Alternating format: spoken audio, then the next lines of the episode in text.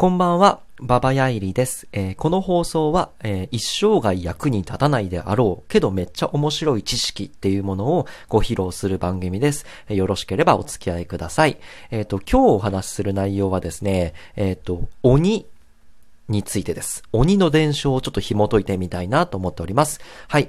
僕はね、絵を描いて、るんですよ。毎日絵を描いてます。で、絵はね、おとぎ話みたいなストーリー仕立てのものを描くことが多いです。で、僕はね、絵に登場させる天使とか悪魔とか妖怪とか幻獣とか、まあそういったものをね、描く前にある程度下調べをしてみるんですけど、そこで得たね、面白い知識を抜粋して、このラジオでお伝えしていければなと思っておりますので、どうかお付き合いいただければなと思っております。はい。ってことで今日お話しするのは、鬼についてです。で、伝えたい結論はですね、鬼と呼ばれた、人間たちっていうのが実在した時代が実際にあったんじゃないかなっていう、そんなお話でございます。まあ、つまり、最終的には鬼の起源に迫りたいなと思っております。では、鬼についてお話します。はい。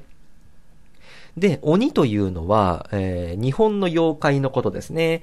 で、日本各地の、民話とか伝承に、よく登場します。で、まず鬼のね、鬼たる語源についてなんですけど、鬼のね、鬼っていう言葉は、実はね、おぬっていう、漢字で書くとね、隠れるって字なんですよね。で、おぬっていう風に読むらしいんですけど、隠れるって字が。で、これが転じて、おぬが鬼になったと。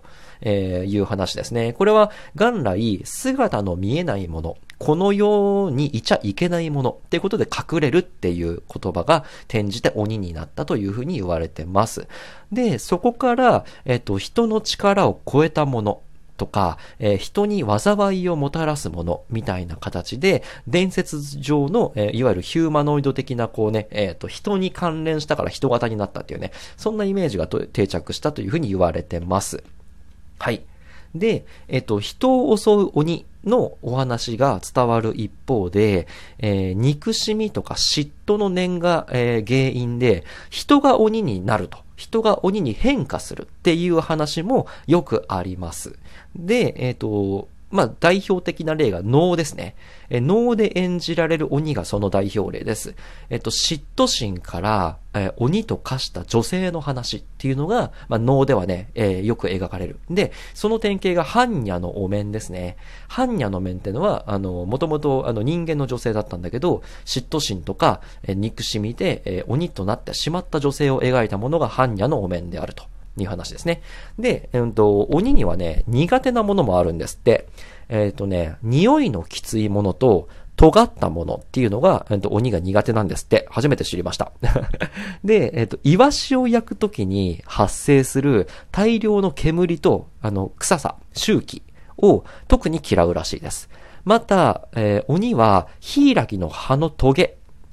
ヒイラギっていう、木偏に冬かなの、植物のトゲによって目を刺されたことがあるんですって。だからね、それを恐れるんですって。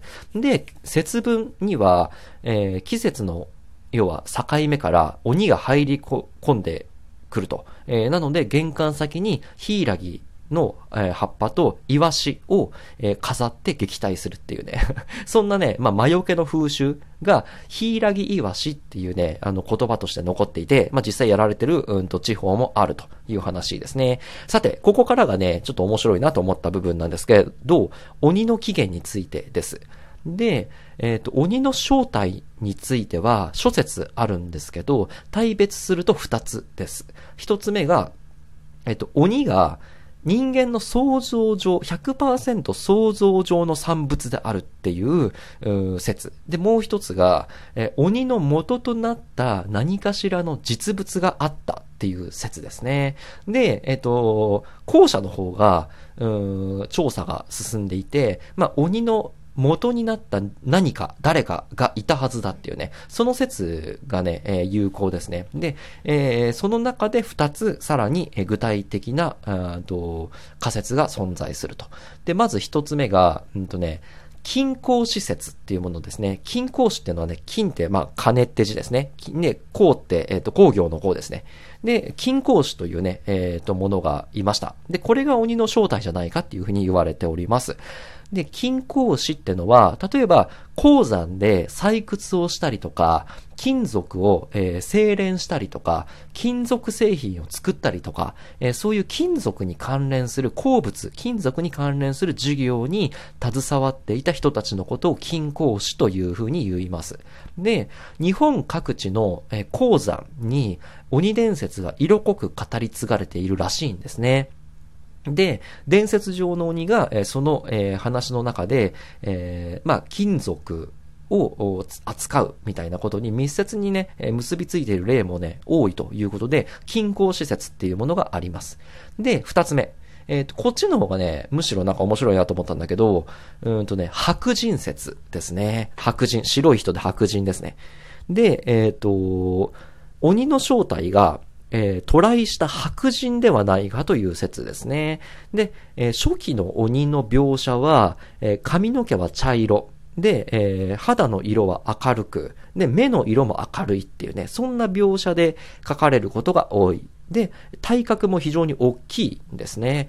で、江戸時代にはすでに、鬼が、海外より日本に上陸した海賊ではないかという俗説がありました。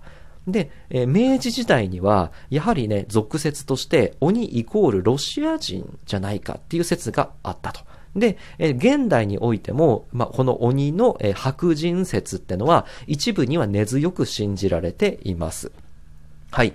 で、近年のね、研究で、日本人の中に、白人系由来の遺伝子が、わずかながら存在しているっていうふうに判明しました。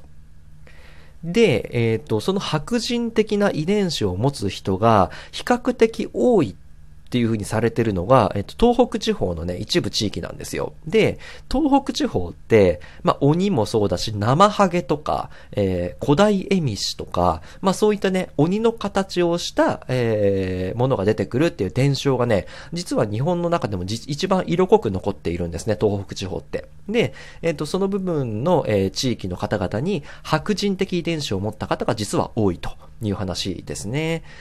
これが実は鬼の正体じゃないかというのが一番、濃厚であるって話ですね。はい。で、まとめるとね、鬼とは、僕ら日本人にとって、実はね、身近な存在で、あるという話ですね。子供の頃に読んだね、絵本とか、にも出てくるし、今やってるアニメとかにも出てきますね。はい。で、明確な期限こそ、定まらないにしろ、鬼のモデルとなった人たちの話を聞くとね、確かにそうかもなって思えるほどの納得感は、ある程度あると。白人説とかね。で、実際に鬼と呼ばれた人たちが、暮らしていた時代があったとすれば、結構ロマンだなという話ですね。それが、鬼という言葉がね、どちらかというとこう、ネガティブというかね、警鐘、蔑んだ呼び方として使われることが多いですけど、当時、のね、鬼のモデルとなった、実在した人たちがどういう生活をしていたかっていうのは、想像することしかできない。そのね、意味嫌われていたかどうかっていうのは、証拠はないんだけれども、そういった鬼のね、起源に、思いを馳せるっていうのも、それはそれで、日本人的には面白いかなっていうところが、ありました。はい、こんな感じでですね、今日は鬼についての、お話をさせていただいたんですけれども、僕は絵を描いてます。で、絵を描く、下調べ、として、こういった形で、多分誰の役にも立たないであろう知識というものをちょこちょことね、つまみ食いして、これうまいなというか、これ面白いなというふうに思ったものをこのラジオで、発信していければなと思っております。一応ね、前回も喋ったんだけど、前々回までは、番組のタイトルが違ったんですよね。こう考えたら人生楽じゃねラジオだったんですけど、前回かな？前回から、一生涯役に立たないであろう知識をどうぞ、みたいな形にしてます。土地の方が僕がね、なんて言うんでしょう。喋りやすいってのもあるんですけど、得た知識を、ブログに書いたり、こうやってラジオで喋るっていうことをするとね、僕の頭の中にも定着するんですよね。だから僕個人的には一回調べて、ラジオ、ブログ、絵に3回アウトプットすると、それにまつわる関わる知識が頭の中にすげえ定着すると。まあ、3回もね、アウトプットすればそれは残るだろうって話なんだけど、って感じで、まあ、これやるの僕の中で一石三鳥のうちのね、まあ、一つであるという話なんですね。まあ、聞いてらっしゃる方がもしいらっしゃれば、あ、ちょっと面白いなっていうふうに思ってくれたら、ありがたいなと思ってます。はい。ってことで、僕の描いた絵は、ツイッターとかニコニコ漫画の方に載せておりますので、まあ、番組概要欄からぜひどうぞって感じです。はい。で、こんな感じで、また明日もやりたいなと思っておりますので、お付き合いいただける方は、末永くお付き合いいただければ幸いです。はい。ってことで、今日のお話は以上になります。また明日お会いしましょう。バイバイ。